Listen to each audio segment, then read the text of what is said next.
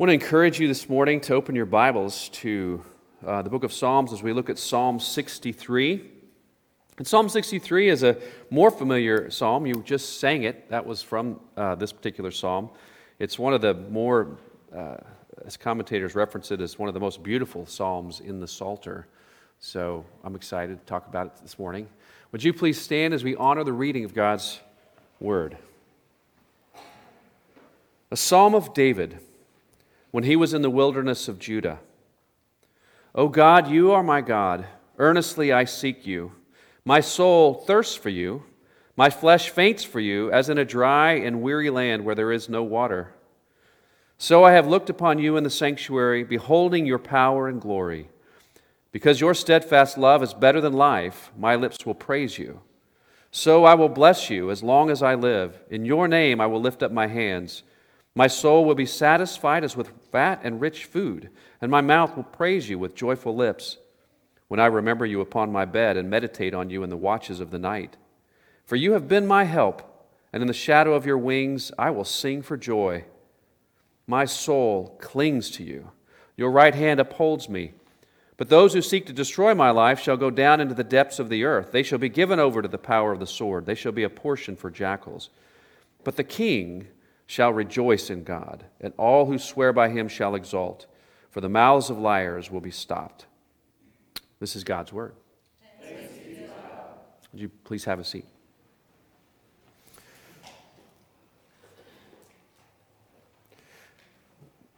Well, as you, as you, many of you know, this week I was in, I spent some time in, in Colorado with a, a group of guys, and one morning uh, we were talking about the effects of the altitude, uh, the dryness, and the pollens that in the air they were experiencing. You know, what, when you remember that time when all of our cars were covered with that yellow green stuff? Well, that's what's going on there right now. Uh, so we have this altitude, we have the dryness, we have the pollen. And we're talking about that effect on the eyes, as everybody's eyes seem to be watering and feeling it, itching. But for those with contacts, who wore contacts, things seemed to be doubly harsh on them.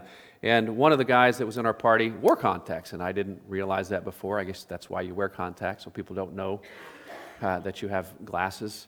But he was talking about the trouble they were causing with his eyes, and somehow he got to talking about how um, uh, uh, what, what the problem with is why he needed contacts in the first place and that he was nearsighted. And he was describing how the first time he went to the eye doctor and had his eyes examined and had some lenses crafted for them and put them on and could suddenly, for the first time, see things that were far away that he had always been used to just being fuzzy.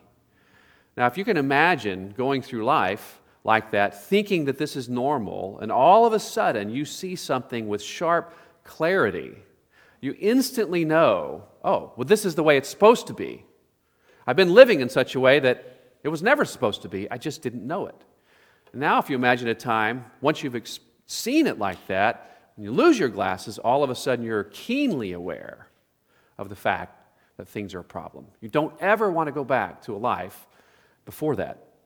Now, when we read so many of the Psalms, they, they talk about this very thing, but not necessarily with the physical eyes, but with maybe the, the spiritual eyes or the eyes of the heart. Once you have seen, you had those spiritual eyes opened and see things for what they really are, you can never, ever go back. It's a thirst that you will find that nothing else will ever quench.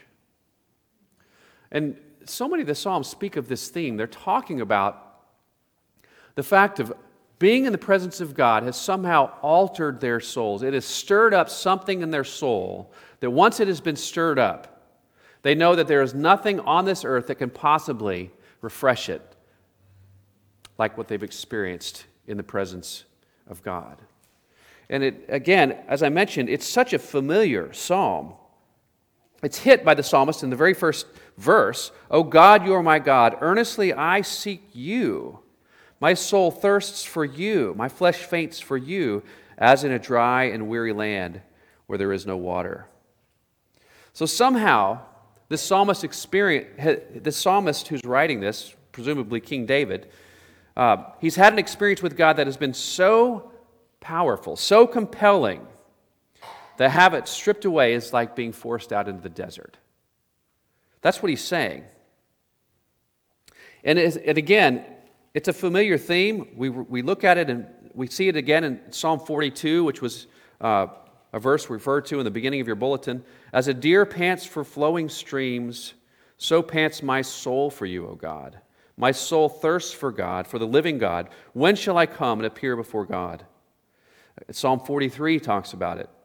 Send out your light and your truth. Let them lead me. Let them bring me to your holy hill and to your dwelling. Then I will go to the altar of God, to God, my exceeding joy. And I will praise you with the lyre, O God, my God. A very familiar one in Psalm 84. How lovely is your dwelling place, O Lord of hosts! My soul longs, yes, faints, for the courts of the Lord. My heart and flesh sing for joy to the living God. You make known, in, in uh, Psalm 16, you make known to me the path of life. In your presence there is fullness of joy. At your right hand are pleasures forevermore. So we, we get the clear sense that if you've ever tasted this like David has tasted it, then you will never be satisfied with anything else. It's, it's simple. It's not, it, there's just no comparison. And that's what we're supposed to derive from reading these Psalms. It's like going from a blurry vision to a clear vision. You know intuitively that it is right, that it is the way it should have always been, and to go back would be nothing short of, of death. Now, while it's a very familiar theme in the Psalms, it is not a familiar experience, I'm afraid, in the church at large. I don't think we know what, it, what it's like to have this experience. We're, we're used to teaching, we're used to good teaching, we're used to fitting you know, the pieces of the puzzle together. We're familiar with, for example, going through a book like Romans, which is so logically com- compelling in building a case for God and how God brings about salvation for his people. So it's, it's, it's uh, exploring the doctrines of truth. And we're also very familiar with the teachings about how are we to live? What is our life supposed to look like? So we're used to the doxology, the praxology, if you think of it like that, the good doctrine and the good way of living in, re- in result of that. But, if, but this experience is something that's is much less common in, in the church. And I, th- I think that's, that's a sad thing, that's a horrid thing, and uh, it's, it's an intangible thing. It's hard to put your finger on that. Uh, but, but somehow, as we look at this, there must be, you think about, there must be some reason why David talks about this so frequently. It's because we are supposed to experience it too. We are encouraged, we are invited, we are, we are pushed to experience it too. I mean, I think about how We often have reasons for coming to worship that are, you know, not necessarily bad reasons. We go because, as I mentioned earlier, because our parents bring us. We go because maybe we haven't been a long time and we feel like we, you know, we, we miss it. We go because maybe there's a, you know, we, we want to meet the kind of people that, that go. We, we go for a variety of reasons, and none of them are bad reasons necessarily. But I don't know how often we go because there is an experience that we're wanting to have that is just like nothing else. We go because we know there is only one place, only one place that our thirst, that real thirst, can be satisfied. You know, that's, that's just missing. So, how do we learn from David in this? How do we move away from uh, being like the person that Jesus had partially healed of his blindness? You'll perhaps recall that story when Jesus healed a, a blind man in stages in Mark chapter 8. You know, the first time he sees him, or he comes to him and he puts his, he, he puts his hands on his eyes and he, and he asks the man, So what do you see? He says, Oh, I, may, I, see, I see people walking around that look like trees. And so Jesus, you know, touches him again, and then he can see clearly. And it's, it's like he's the only one, and the, up to that point in the Gospel of Mark, who can see clearly. It's like there's this spiritual metaphor that he's referring to. Everybody else is kind of like this guy who can only see partially what's true. And I think That's a great description of where so many of us are in the church. We see partially what is true. We see the, the idea that God is good. We see that the gospel tells us that Jesus came to die on the cross to pay for our guilt, for our sin. We see that Jesus lived the life that we should have lived. He died the death that we, were, we should have died. We get that. We see those things. But still, we don't have this sense that if we don't come into the presence of God on a regular basis, that we will die of thirst, that our souls will literally shrivel up and be blown away. I don't think we have that sense. So how do we how do we get it? How do we understand it? How do we learn from this psalm? And I think there, there's some certain principles I want to derive out of it. And the first one is simply this that we have to recognize that we live in a desert. We live in a desert. And I don't mean that, of course, literally. I mean, this is a humid, one of the most humid places in the country. But we live in a desert spiritually. And I don't think we really recognize it. And the world itself is living in a desert. The world itself is desperately thirsty for God, it just doesn't know it. It's aware vaguely that there's things wrong. We all know that. There is a sense in which all of us know that things aren't as they ought to be. Everyone has experienced in this room loneliness. Everyone has experienced anxiety, right? You know what it feels like to be insecure. But what are these? These are, you could say, the dried up fruits of living in the desert. That's what they are. If you know what it means to feel these things, then you know what it's like to live where your soul is not being satiated. Things just are not right. Now, the world knows this too. It's not like this is unique to us. The world knows this. It's why there are wars in the world. Because people think that, there diff- that people have different ideas of how it is that we can fix this thirst. So one thinks that the way to fix it is to have, for everyone to have the right ideology. That's kind of the idealist approach. If everyone just had the right ideology, then we could fix this thirst the world is experiencing. Others might say it's, it's materialism that'll fix it. If we just had the right things, then we could fix it. Our souls will be satisfied. I mean, we've talked about this before. Advertisers are very much aware of this. This is why they're so effective, because they can appeal to this thirst that, they, that the world is aware of, suggesting that their product is the elixir that will satisfy that thirst in your soul. They don't ever call it that. They just vaguely appeal to the sense that you know you're missing something. And we have what it is that'll, that'll fix it, that'll fill it in. We have what will satisfy your thirst. And Dan Allender, uh, wrote in his book called Redeeming Heartache, he describes it this way Our hearts intuit that we are not where we're meant to be, and we're forced to reorient ourselves to a reality in which our needs will not be met, at least not in the way we desire. At this point of demarcation, we choose a soul deadening response that makes us feel more in control, but blinds us to the truth. In doing so, we attempt to deny the fallen world.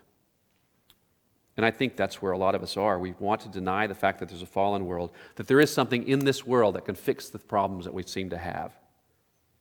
The psalmists, many of them, however, they do know there's something better. This is why David takes advantage of his time in the desert, for that's where he is when he writes this psalm, to draw the comparison.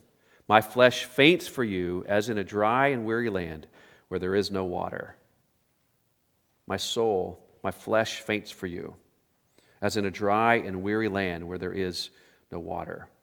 If we are to experience God as the psalmist has experienced God, then we have to first recognize this anxiety and insecurity and loneliness for what it is evidence of the fact that we live in a desert for the soul.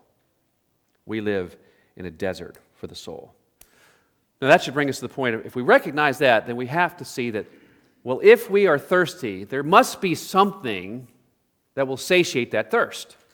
That's just that's just instinct, right? C.S. Lewis would write about that. He says, if your elbow is hurting, you know that something is not right. If you feel thirsty, there must be something that was designed to satiate that thirst. And the psalmists are hinting at that. they're hinting, they're hinting at that. And David even refers to it. He talks about he talks about it later on when he says there is something uh, better than life. He says, Your steadfast love is better than life. So that's ultimately the reference. This is what will satisfy the thirst of the soul. And I was thinking about that, that whole concept. Your love is better than life. And that's a, it's, a, it's a great statement, you know, to put in a psalm and to quote it or something like that. But you have to think about what does that actually mean? Your love is better than life. Now, Granted, let's think about the time that David was writing. David is writing at a time when we don't have a very clear doctrine of the resurrection. Not that there aren't hints of it in the Old Testament, but it certainly wasn't spelled out like we have it in the New Testament. So there wasn't necessarily this great idea that uh, there was something beyond life. Not a clear idea, anyway. So for him to say, Your steadfast love is better than life, he's saying a lot. And, and how would we define life? I was trying to figure that out too. We could talk about physical life. I don't want to die, but I think there's more to it. You know, this past week we had I had a great time with these guys I was with, and there was one particular night uh, where we had gone to the grocery store. We had picked up these. Uh, one of the guys had bought for all of us these inch and a half thick ribeye steaks, about probably two pounds a piece. I mean, they were huge, and, and baked potatoes. And we went home, or went to the place where we were staying, and you know, one of the guys uh, seasoned it all up real well. I think he put butter and all kinds of other seasoning on top of it, and he grilled them. And oh my gosh, they were fantastic. And after supper, we went out and sat on the deck, which was right by this Florida river that's flowing by. You know, and everybody has a little drink in their hand, and we're just talking about the experiences of all the beautiful things we'd seen that day. And we're listening to music. You know, our, st- our bellies are full our hearts are full, and we're having a great time. And it's one of those moments when you would say in, to yourself, Boy, life just doesn't get better than this. You've had those moments, right? When you've said, Man, it just doesn't get better than this. Well, David is saying, No, it does. It does get better than this.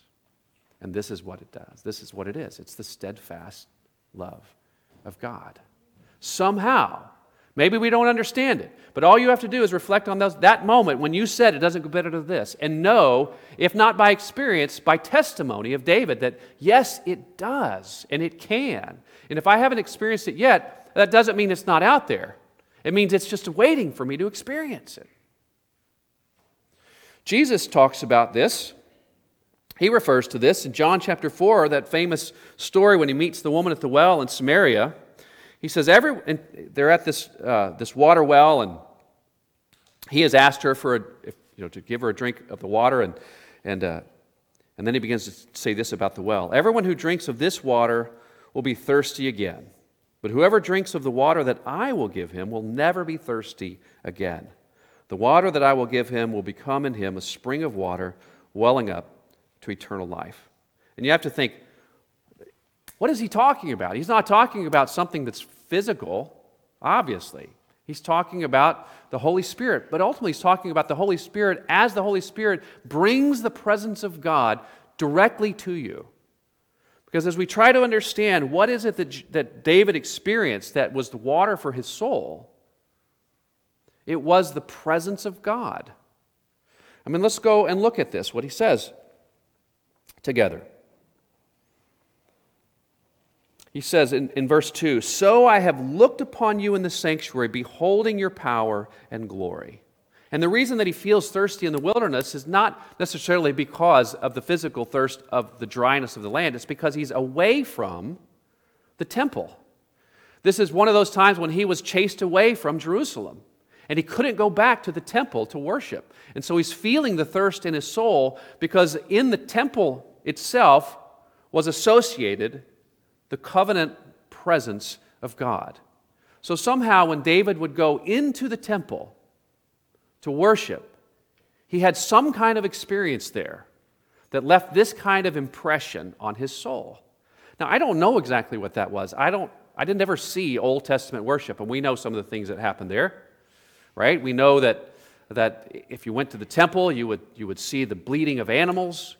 You would see someone with a knife, you know, slashing a neck, catching the blood, dripping on the altar. I mean, it was a very, a very uh, memorable scene. You know, if, especially if you've never seen that before. You know, you smell the animals, you see the blood, you see the steam coming off of the fresh blood. You hear the musicians and the singers, which have been commissioned and called together to make music when the festivals would happen. Now, in a time when there wasn't CDs or albums or tapes or anything like that, you couldn't stream music anytime you wanted. The only time you ever heard music was if it was live. And this isn't just live music, someone just making a random song. These are the practiced musicians and the singers. So this would be the only time you hear such beauty. So maybe it was that. Maybe it was you know, the animals and what they're saying about your, your sin is being taken care of. These sacrifices are being made so that you yourself don't suffer under the, under the hand of a holy God. Maybe it's the fact that when they go into the temple, David, is, David knows that God's power is on display because this temple only exists because of God's power. For there in Jerusalem, a place that was occupied by people who hated God who were enemies of God, who were much stronger than them.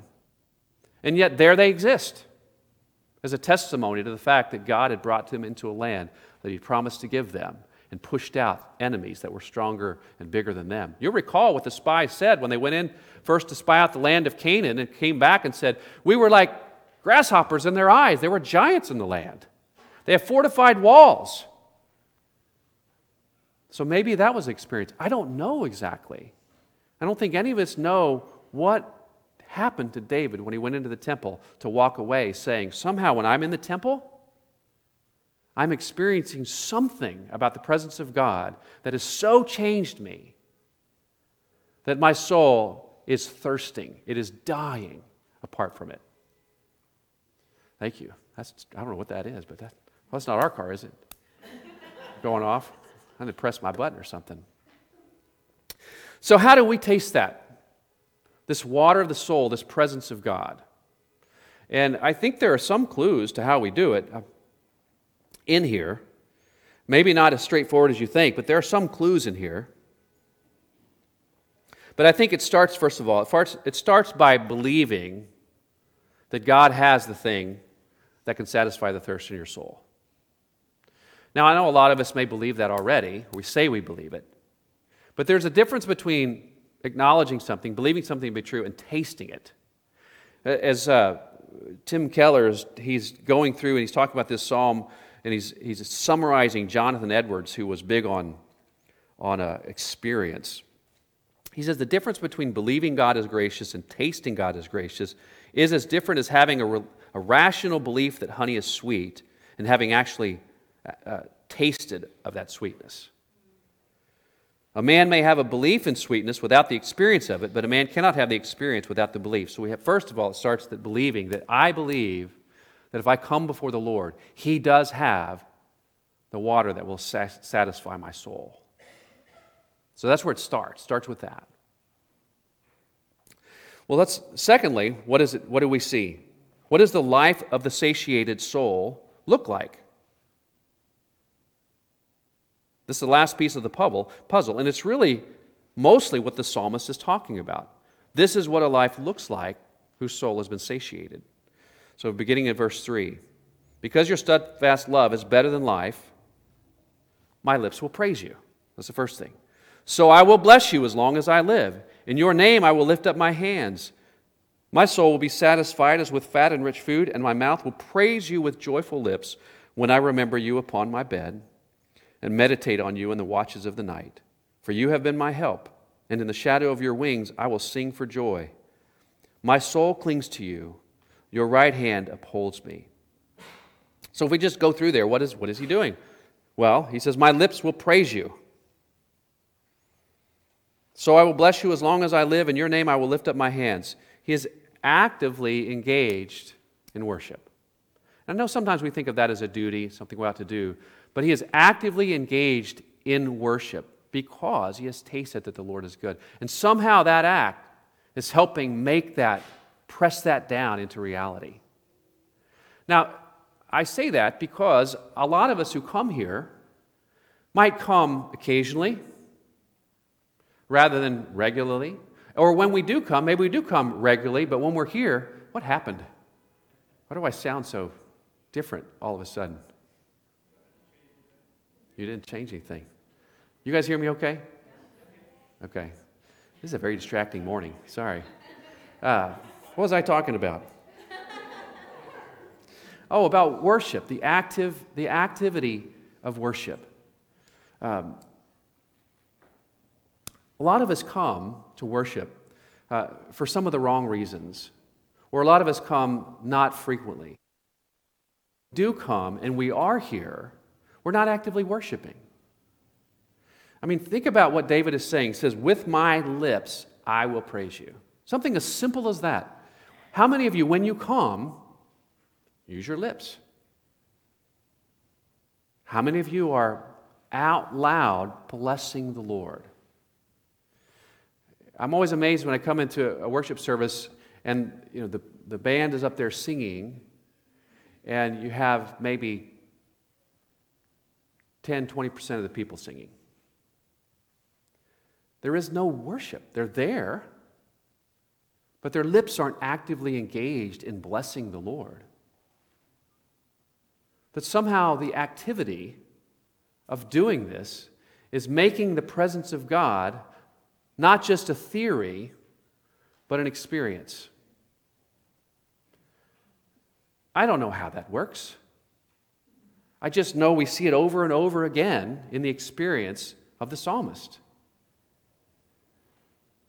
That without the activity of actually worshiping, we're just here. I mean, this, this is the remarkable thing about, about that idea. David, when he says in the wilderness, I'm longing for the courts of the Lord. I am thirsting for God like in a dry and weary land. He's, he knows that when he's in the temple of God, he will experience the presence of God. So it's not this rare thing that he's talking about. Oh, I experienced it one time. I remember that time when we brought the Ark of the Covenant back in, back in, and it was just wonderful. And that one time is the one time I experienced God he's referring to. No, he's referring to something he experienced all the time, regularly, as he committed himself to this activity. So it wasn't meant to be a rarity on the one sense. It's, it's available every time he would go into the temple for, for, to, to worship. But we also know that not everyone who went into the temple experienced it. There were so many people that were continually blind to this whole idea. It's what Isaiah and the prophets are writing about constantly. When they say, You, what does he say? And the people honor me with their lips, but their heart is far from me. In vain do they worship me. So it does suggest to you that while there is this expectation that you can experience the wonders of the presence of God as you come into worship every time. You can also never experience it as often as you may come, every time. The question is do I expect it to be there? And am I responding to that expectation with the active engagement in worship? Or do I just stand when it's time to sing and just stand there waiting for the song to be over. Or when the confession goes, I say the words, but I have no idea what I'm saying because I'm not really paying attention to them. I mean, you can sing without thinking about anything you're singing to. But to take the words as you sing them and make them your blessing to the Lord means you have to think about what you're actually saying. You have to concentrate. You have to meditate on that whole idea of what the song is about. And there's not, we sing songs that certainly aren't perfect. I mean, we, we don't interpret things perfectly all the time, but that doesn't mean that they don't help us engage in meditating and worship, in making this experience a reality. So, number two, we are to meditate on God in the watches of the night. How many of you do that? Meditate on God in the watches of the night. And I'll, I'll admit, I don't practice this on a regular basis. It's not something I think about when I wake up, which I often do you know, at 2.30 or 3 in the morning because I'm getting older and I have to go to the bathroom.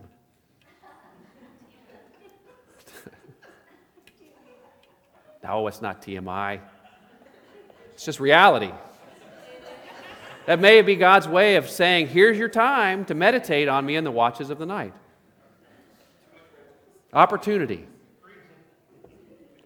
But how many of us do that? You know, this week, as I was preparing for this sermon, you know, I'm in Colorado and I'm not sleeping that well. So I tried this. So, what is it like to do this? And it doesn't just say, this is what also got me as I thought about this. It doesn't just say meditate on the grace of God, meditate on the glory of God. Medit- meditate on the holiness of God. It just says meditate on, I meditate on you.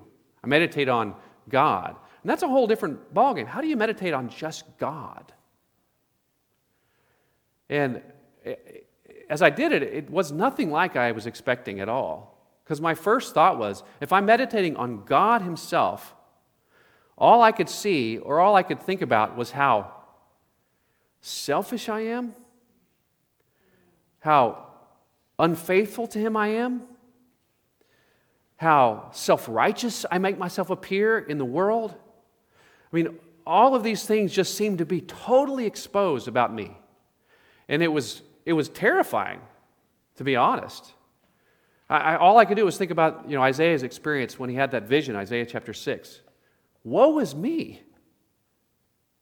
Woe is me as I think about God, because if I'm thinking about the God who sees me, I am utterly and completely laid bare. There is nothing hidden. It's so easy to deceive yourself. It's easy to deceive everybody else out there. You know, you can control the way people see your image. I mean, Facebook, social media allows you to do that in the social world. It's a little perhaps harder to do in person, but it's still very viable. It's even easy to deceive yourself. But when you start thinking about God and you realize there's absolutely nothing that He can't see through, that's frightening. It's terrifying. But then as you continue to meditate on God and you realize, well, what do I know about this God? Am I the only person who's so unholy? Am I unique? I mean, the enemy would have me think this. But I'm not unique. You know, this is common to human nature. And it is the reason why God sent his son into the world. And when we read, we read sentences in Romans when he says, God demonstrates his own love toward us in this while we were yet sinners, Christ died for us. I mean, that shouldn't just pass over us. When you realize, woe is me, I'm a man of unclean lips, and I'm in the presence of God, I should be undone. And I am not. Why am I not? Because the steadfast love of God is better than life. And that's when it hits you. Only when you know how much you deserve to rot in hell, just to put it bluntly. Until you understand that God knows that far better than you ever will, and yet He chose to send his most precious son to die in your place, then worship will mean nothing. That your experience of God will not happen. It will remain ethereal. It will remain an idea in your head that you think about and you might say you believe, but it really doesn't mean anything because you've never really tasted with your soul that water that will quench it.